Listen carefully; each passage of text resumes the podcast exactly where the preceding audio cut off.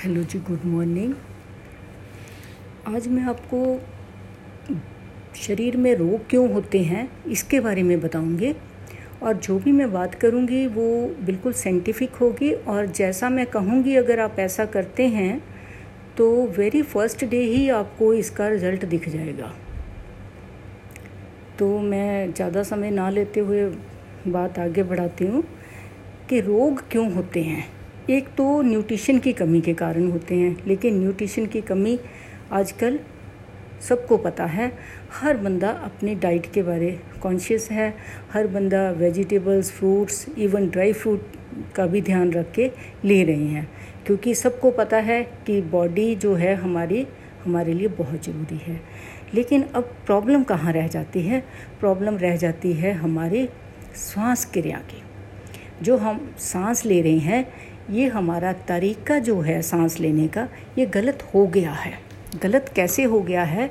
क्योंकि हमारा जो ध्यान है, वो हमारे सादगी से हटकर शो ऑफ़ के ऊपर आ गया है।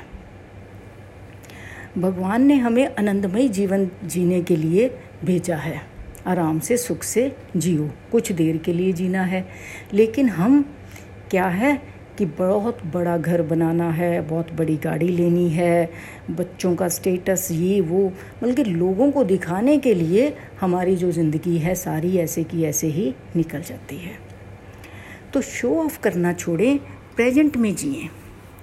देखिए, अगर आप कहेंगे कि शो ऑफ़ का सांस के साथ क्या ताल्लुक है, इसका बहुत गहरा ताल्लुक है।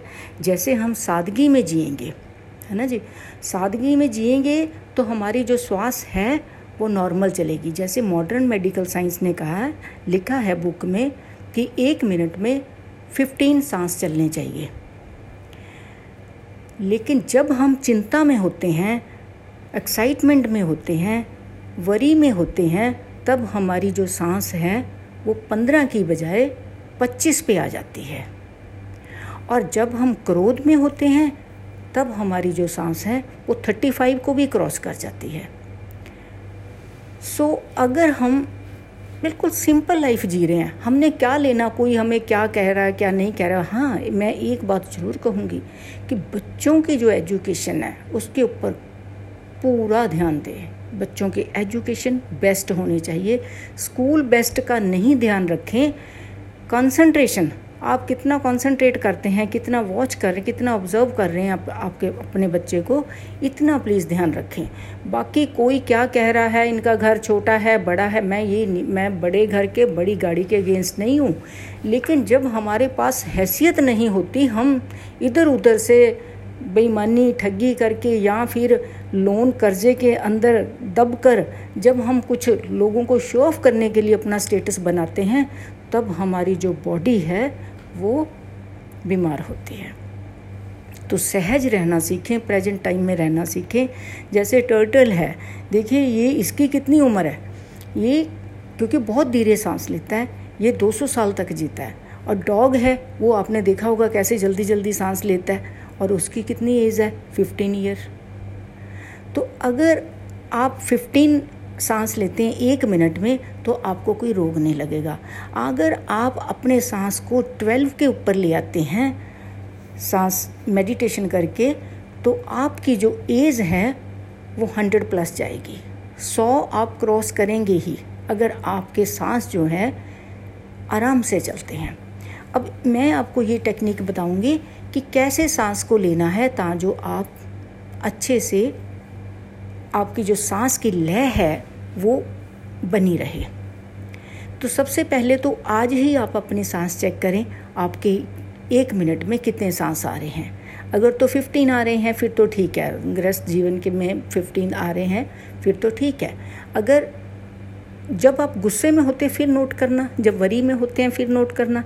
क्योंकि कई बार क्या होता है, जो वरी है ना, हम वरीड हैं आज तो पास्ट वाली लाइफ कोई पता नहीं, तीन साल, पाँच साल पहले कोई हमारे साथ इंसिडेंट हुआ, वो बार बार याद आ रहा है। या हस्बैंड ने कुछ कहा, या घर वालों ने कुछ कहा, या इन लॉज ने पेरेंट्स ने कुछ वो बार बार सोच रहे हैं। या फिर फ्यूचर का डर आ रहा है भी पता नहीं क्या होगा जी। हमारे बच्चों के साथ क्या होगा? या आजकल कोरोना का चल रहा है, ये भी हो सकता है। बल्कि जब हम डर में डरे डरे से रहते हैं, हमारी सांस की जो लय है, वो टूट जाती है। गीता में भी लिखा है कि तुम क्या लाए थे, है ना? जो लिया, यहीं से लिया। और गुरु ग्रंथ साहब में लिखा है कि हुक्म रजाई चलना, नानक लिखा नाल कि उसके हुक्म से चलो। जो वो कर रहे हैं भगवान, वो ठीक है। उसके हुक्म और आप, उसका हुक्म जो है ना, रजा बन जाए। ऐसा देखो, उन्होंने कितना सुंदर लिखा है कि ऐसा भी नहीं है कि आपके साथ अगर कुछ बुरा हो गया, आप कहें अच्छा चलो ठीक है, भगवान तेरा हुक्म है, जो तूने करना था। ऐसा नहीं। रजा, रजाई, उसमें भी आनंद हो। कुछ भी हो रहा है। अरे भाई, हम कुछ देर के लिए हैं इस दुनिया में। जाना है हमने। ये इतना अगर याद आ जाए ना तो सारे वो छूट जाएँगे। तो अब आते हैं कम टू द पॉइंट कि कहाँ आना है। जैसे आप मॉर्निंग उठें तो जो भी आपके गुरु हैं, वो शिव भगवान हो सकते हैं और कृष्ण जी हो सकते हैं, गुरु नानक देव जी हो सकते हैं। उनको नमस्कार करें, दो मिनट के लिए उनके आगे जाएँ और ऐसा फील करें जैसे उनका हाथ आपके सर पर है। दो मिनट के लिए, बस इतना ही। कोई मांग नहीं, उनको सब पता है, क्या देना है, क्या चाहिए है। उसके बाद आप छत पे चले जाएँ या तो फिर पार्क में चले जाएँ। दस मिनट के लिए डीप ब्रीथिंग लंबा सांस लिया, लंबा सांस छोड़ा, लंबा सांस लिया, लंबा सांस छोड़ा। पंद्रह मिनट की ब्रेस्क वॉक कर लें। दस मिनट की डीप ब्रीदिंग से आपके जो सांस की लय है, वो लंबी होने लगेगी, सहज होने लगेगी, गहरी होने लगेगी। सांस को आते जाते देखना है दिन में कई बार। जैसे आप फ्री होते हैं, थोड़ी रेस्ट करने लगे या कोई काम काज भी कर रहे हैं, तब भी आप अपनी सांस को देख सकते हैं। सांस को मात्र देखने से ही आपकी जो सांस है, वो नॉर्मल होने लगेगी।